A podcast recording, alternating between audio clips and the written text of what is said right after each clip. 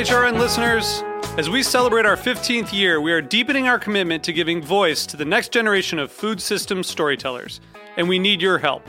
Our internship and fellowship programs help activate new possibilities for underrepresented and underestimated young people through experiential journalism, audio engineering, and production training.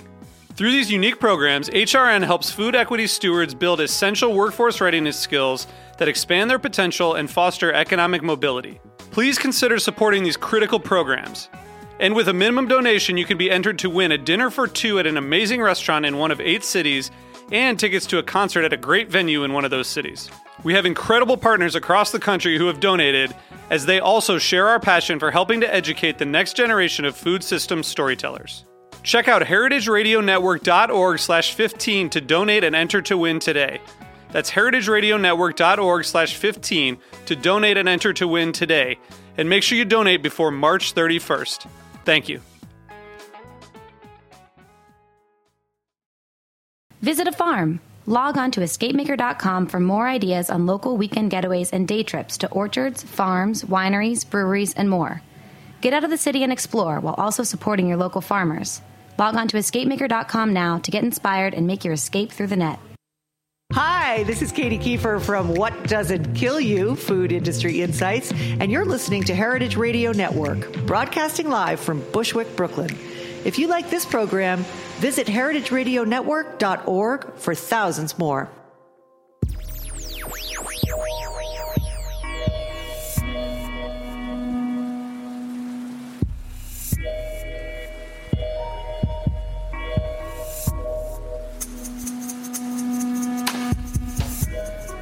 All right. Thank you so much for tuning in to the Heritage Radio Network. We are coming to you, as always, from the back of Roberta's Pizza here in Bushwick, Brooklyn. You, of course, are listening to the Farm Report. I am your host, Erin Fairbanks. And at the top of the show, because I know you're here, you've walked away from that stop button, that fast forward button, and I've got you for a second.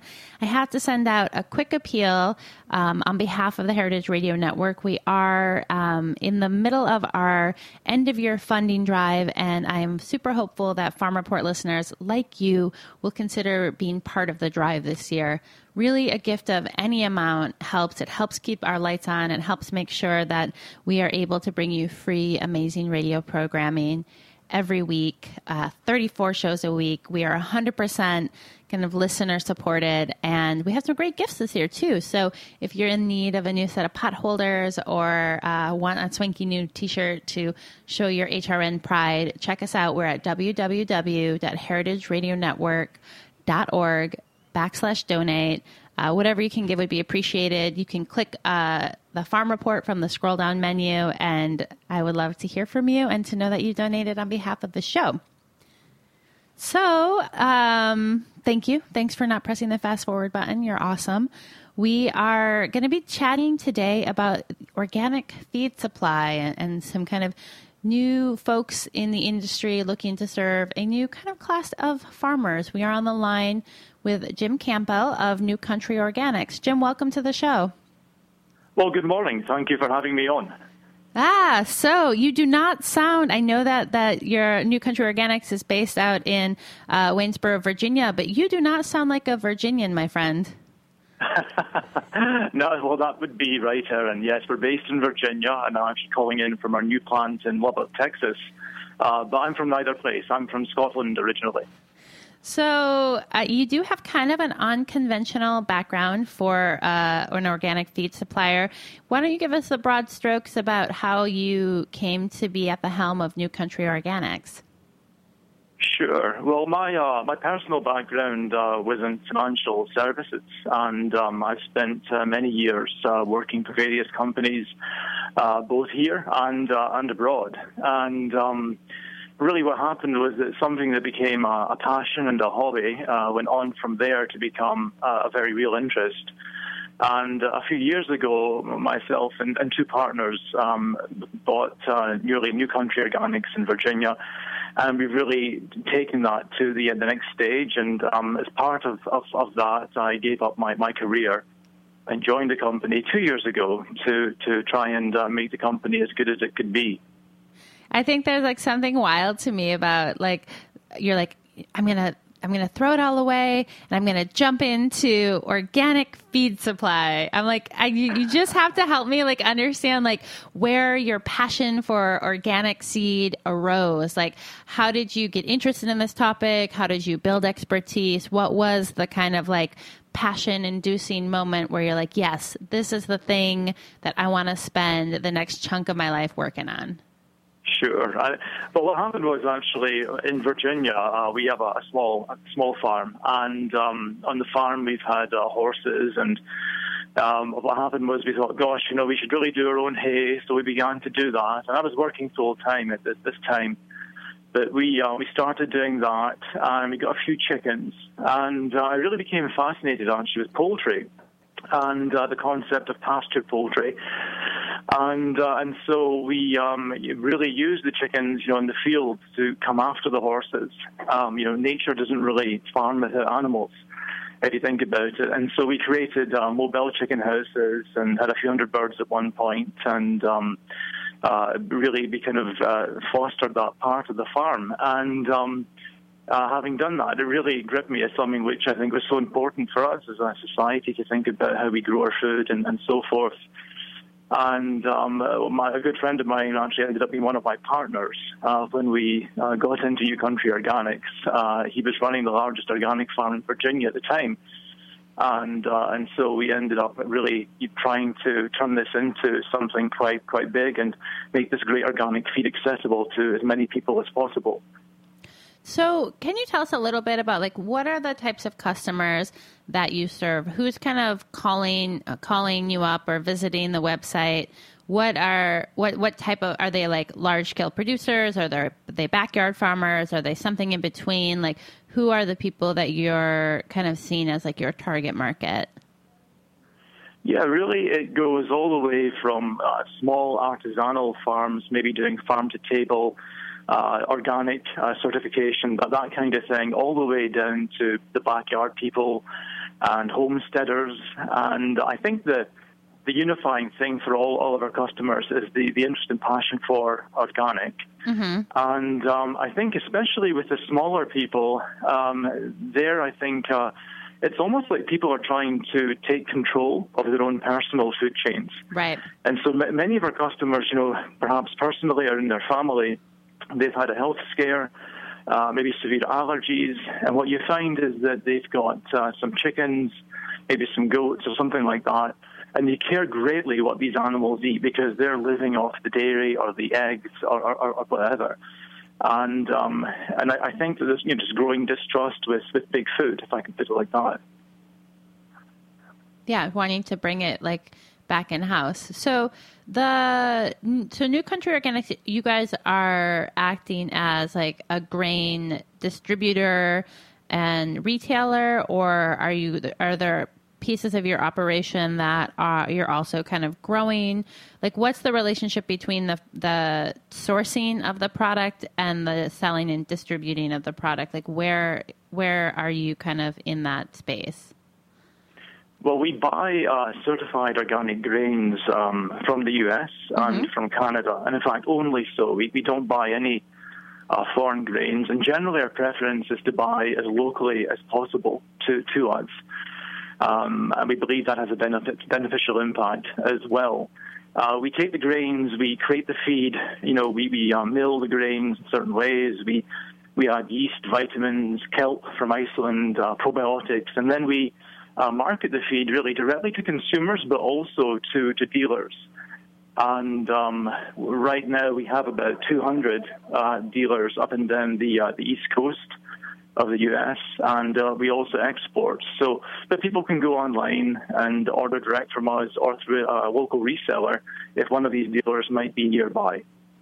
That makes sense. So I think too when people think about feeding uh, like different grain and grain mixes to animals, there's this idea that you're like, oh, well, you just like have the grain or you have the seeds and like that's what it is. But it's interesting when we're looking at kind of nutrition for poultry or for livestock. Um, it's, it very quickly becomes a kind of a quite complex um, business where folks are looking at carbohydrate ratios, fat ratios, kind of different like uh, trace and micronutrients and do you, so how did you guys come up with like it, it to me i feel like a nice way to think about it is like you're putting together like a lovely like bowl of cereal for you know where you're like okay it's got to be like tasty it's got to be like texturally appealing for the animal visually appealing for the animal but it also has to meet some kind of um, really specific uh, nutritional requirements. And how do you determine kind of that yeah seek help is the thing you want to use. Like where do you get that information? What how do you like stay up on like the latest trends in in kind of these types of um, you know cereals yeah, well, I mean, we really, we, I would say between the um, the three of us and the rest of the team, we've got um, a good understanding of what's available out there, what's worked practically for us in the past, and so we, you know, we, put together the various blends and, um, you know, make sure that we produce a complete feed for every animal. And of course, as you were saying, it has to be uh, guaranteed and, and tested and, and, this kind of thing. So we do all of that to make sure that the animals get the appropriate uh, nutrition. And um, but really, I mean, the um, I think he also says, I mean, really important there, Erin, too. He talks about something which is visually appealing because when people think of, of feed for animals, livestock, pets, uh, you, you, tend to think of kind of grey, lifeless pellets, you know, yeah. and um, we, we don't do that. We don't don't actually pelletize. Our customers like to see what's inside the feed, and so you can see the real grains and so forth. Um, with a pellet, you know, you've often got fillers and middlings and all sorts of things in there to to, to bulk out the feed, and so in our case, we approach it with a very different uh, way. It, it's not least cost formulated it is a very healthful product uh, for the animals, and, and generally they really enjoy it. So one of the charts that I thought was super interesting, and, and folks, if you're out there listening, you can find uh, about um, more about New Country Organic. It's just newcountryorganics.com. Lots of great information on the site. You can order directly from the site if you've been like looking for that right kind of resource for your budding uh, backyard chicken flock, um, or just kind of some basic information on how to get started and what to think about. But you you guys had a chart on there doing a comparative, um, a, a comparison of GMO versus organic versus uh, uh, there was like one other tier, and you kind of, ha- you know, it's like one of those things where you're like, does it have this? Check yes or no. Does it have this? Check, check, check. And some of the things on there I was not familiar with, and I was wondering if you could tell me a little bit more about them. So, one of the one of the checkpoints was that the the the grains were free of human sewage or sludge, and I was like, that's a thing I need to worry about. well, uh, yeah, that, that is a thing you, you probably should uh, be concerned about. Um, uh, in conventional farming, that, that practice is permitted. And um, it's actually, for conventional farmers, it's a very inexpensive way of fertilizing their, their fields. Um, now, when you see a product that says non GMO, what that means is that the seed has not been genetically modified. But all the other aspects of conventional farming can still apply to that product. And right. so it is true that that product could have had that, that application.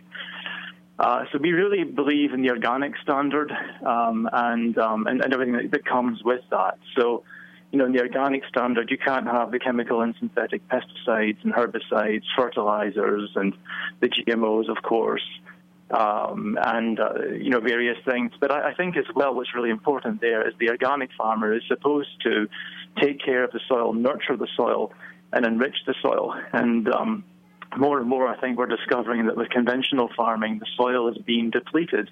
The topsoil is physically being depleted. And the richness of the soil is less than it was, and uh, we're relying more and more on the chemicals to, to grow the food. Well, I think it's too. It's like when you're eating like a lovely chicken dinner, you're not often thinking about that having a direct impact on soil health in some other part of the country. Um, I wanted to ask you about a couple of other things on that checklist, just because I realized, you know, there was a, you know, you're talking about chemical or synthetic uh, pesticides, herbicides, fungicides. What what is the difference between a chem- like a chemical and a synthetic? If you yeah, know, I, I mean, mean, that's my. I mean, I'm just. I was like, I'm like, actually, I don't really know what that means. Yeah, so I, I think here we're talking about uh, whether it's artificially formulated, mm-hmm. um, and um, you know whether or whether perhaps it's uh, a chemical which uh, maybe um, naturally applied. occurring. Yeah, uh, and so, uh, but you know, we could. Uh, I, so off the top of my head, I can't go into more detail than that and those kinds of things. But we could absolutely um, have another conversation about that in terms of the organic standard and the detail of it behind it. Yeah, no, I just, I mean, that's kind of what I assumed that it's like a chemical, it's a chemical and a synthetic. But I'm, I, I guess I was, I'm like, hmm, I wonder what that actually like looks like in in practice. Um, so yeah, pro- definitely, probably, I think a conversation for another time. Well, the last kind of like thing I'm going to grill you on here is uh, radiation treatments. I'm wondering why is that happening to feed? What does it do? And and then you know why do you not need to do it for the the, the feed and the feed mixes that you're producing? Yeah, so with this, uh, you're really talking about um, preserving and uh, killing, you know, microbes and, and this kind of thing, and uh, so it's a way of preserving the longevity of Okay. the um, of, of the food conventionally. And with organic, you you really cannot do that. So that you know, one of the reasons organic products don't don't last as long as say conventional products. You know, if you buy conventional loaf, it can sit in your, your fridge for a long time. Uh, organic foods are natural foods; these are real foods, and so they will tend to go off a lot a lot faster. So I think like to me, I feel like it would be helpful to think of like radiation treatment, kind of like like similar to like pasteurizing something. So you're kind of like put, put it's undergoing some type of a treatment that's going to kill off um, certain things, but it, it's like kind of a blunt instrument in that it, it kills things that could be potentially like harmful, degrading, but also kills kind of like the good the good stuff. Um, so it's like not a very like uh, precise tool with regards to preserving the best parts of the product. Yes, I would agree with that. Definitely a blunt a blunt instrument. So. All right, cool. All right, well, I'm going to let you take just a quick breath after asking you what I feel like are probably the harder questions that I have on the deck. Um, we're going to have a short station break to hear from our wonderful supporters. You, of course, are listening to the Farm Report. Folks, stay tuned in. We will be right back.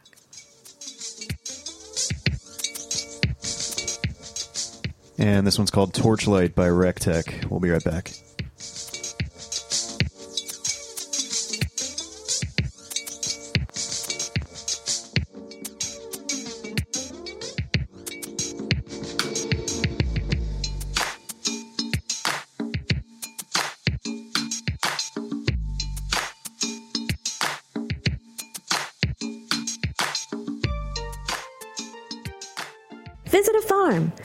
On to escapemaker.com for more ideas on local weekend getaways and day trips to orchards, farms, wineries, breweries, and more. Or come by Escape Maker's Blue Tent and Grow NYC's Green Markets and pick up a guide to local agritourism escapes to the Green Market's own farmers and producers. Have you listened to On the Road with Beer Sessions Radio? Escape Maker has teamed up with Heritage Radio to design a vacation package that provides a first-hand experience of the local flavors from some of New York's best craft beverage producers. Listen in and book your trip at escapemaker.com slash heritage radio. No car? No problem. Escape Maker features plenty of ideas for car-free getaways, including discounts via Amtrak. Get out of the city and explore, while also supporting your local farmers. Log on to escapemaker.com now to get inspired and make your escape through the net.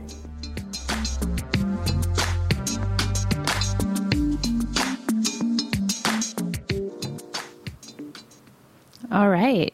We are back. You, of course, are listening to the Farm Report. We are on the line with Jim Campbell of New Country Organics talking about um, feed, organic feed, organic feed supply. Um, so now that we're out of the hot hot seat, let's let's move into some new territory. Um, you said that you were calling from your new spot down in Lubbock, Texas. So um, you guys have recently purchased an old an old grain mill that you're working on refurbishing and putting back into production. Um, how do you get from Virginia to Texas? Yeah, uh, well, uh, we absolutely are in the middle of that, that project now here in, uh, in Lubbock. And um, effectively, as I mentioned, we uh, actually uh, distribute up and down the, uh, the East Coast. And um, and uh, so really by adding the uh, uh, the uh, the site in, uh, in Lubbock, um, it's given us the ability to distribute the product into the, the southwest, and so we can pick the location with a view to to the ability to do that. Um, and also uh, the fact that there was an old mill available there um, from which we could begin to make the feed locally. You know, feed is really expensive to, to ship. And, uh, and so by doing that, we're hoping to make it much more affordable and accessible to, to many more people. Um, and so that's really why uh, Lubbock caught our interest. And then when we came here, we saw that uh, it's actually a fantastic location from the perspective of local organic supply. Mm-hmm um, and the railway network and the road network and, and that kind of thing. It's a fantastic city, and people have been very friendly and welcoming to us. So uh, all of that uh, that made sense.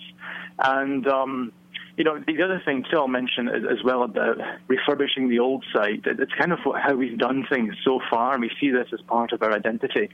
So in, in Virginia, uh, we're actually in the site of an old apple cider vinegar uh, works. Um, it's almost a hundred-year-old site, and, and we bought it and we've been doing it up.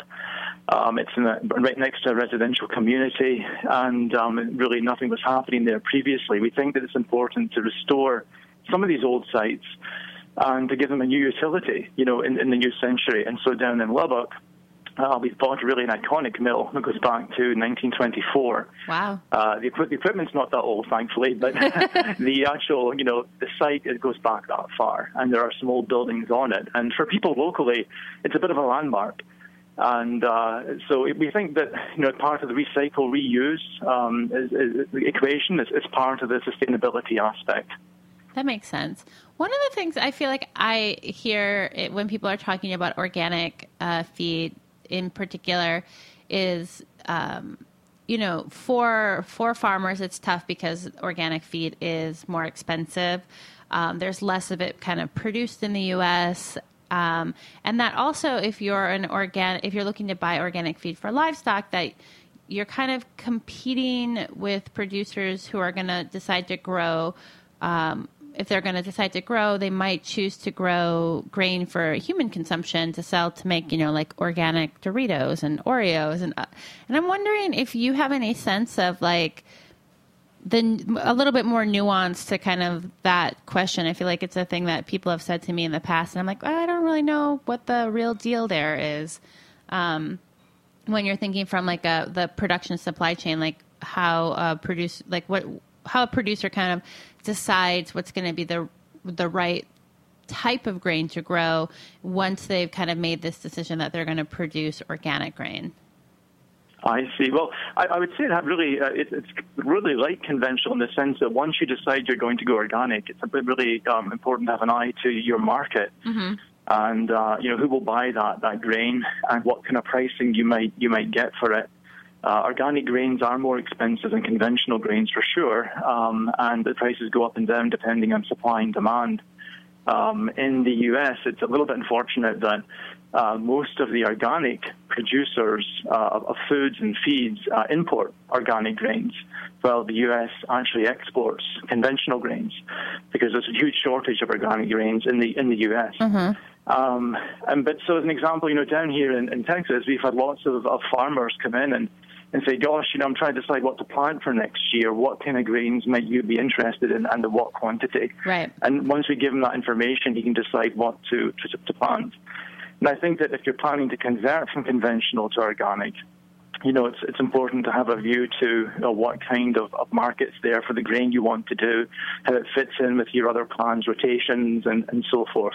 Right. And then just like the time factor, if you're making a transition from a conventional operation to an organic operation, you have to like find some, find someone who wants to like be, you know, stick with you as you're like making that transfer. Um, well, I'm wondering, and, and, and like, no, no big deal if this is kind of not in the, your kind of spectrum of expertise, but obviously, uh, one of the things we've been talking about, um, at the network more generally, but also on this show, is what the kind of new administration may or may not mean for agriculture. Um, and, you know, I feel like uh, Trump has taken uh, positions, in particular, looking at, uh, you know, kind of trade issues, import export issues. Is that something you've been following, and, and do you have a sense of like what that might mean for new country organics? Are you feeling optimistic, pessimistic? Like, what's your general sense?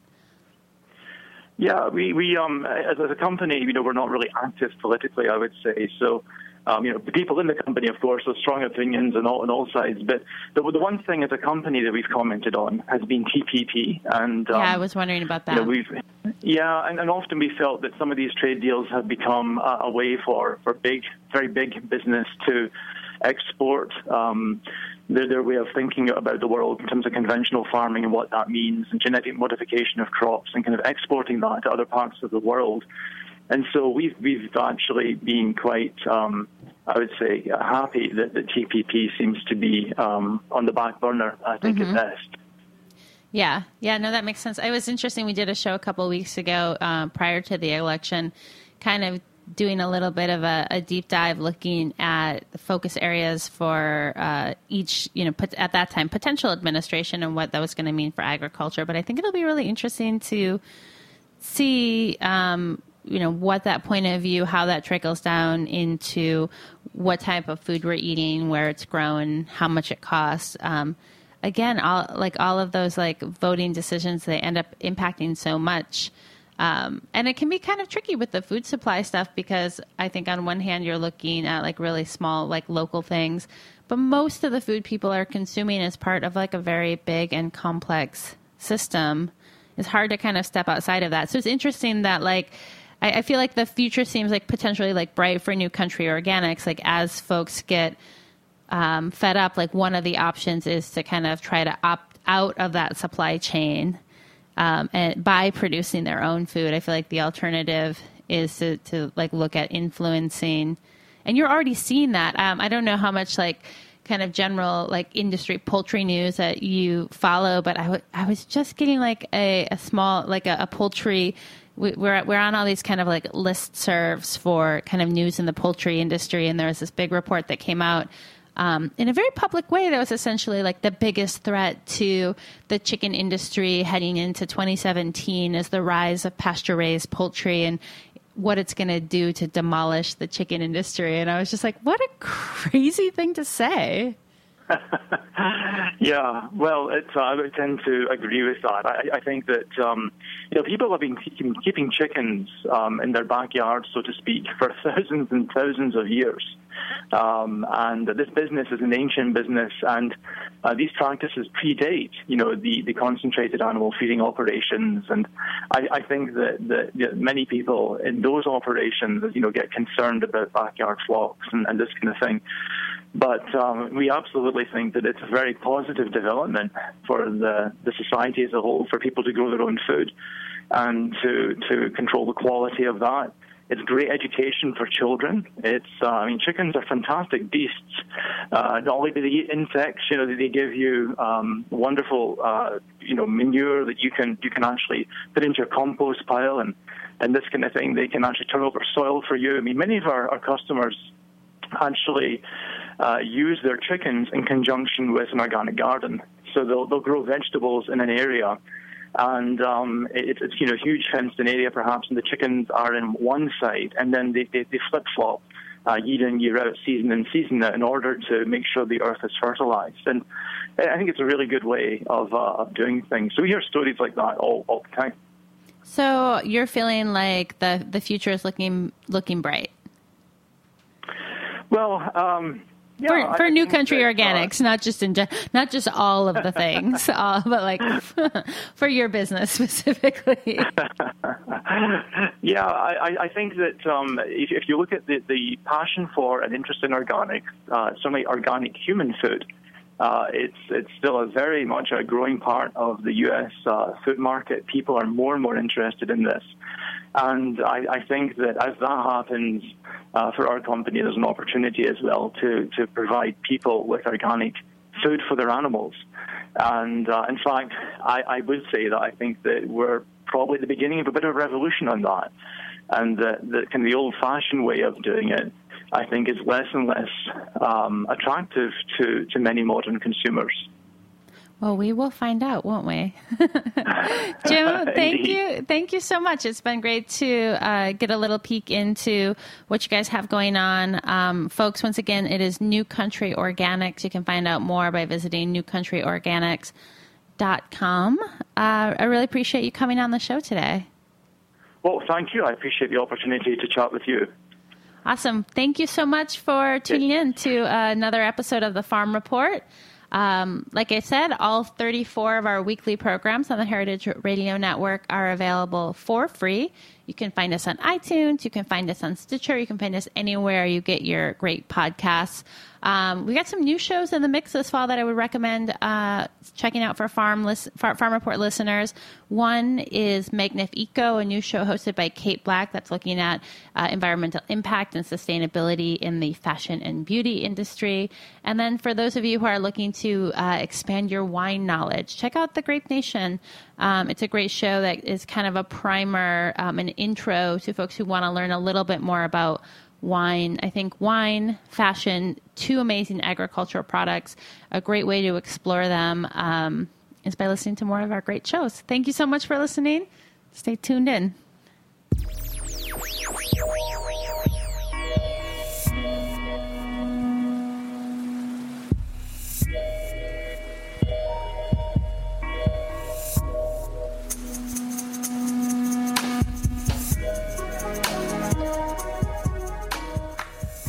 Thanks for listening to Heritage Radio Network, food radio supported by you.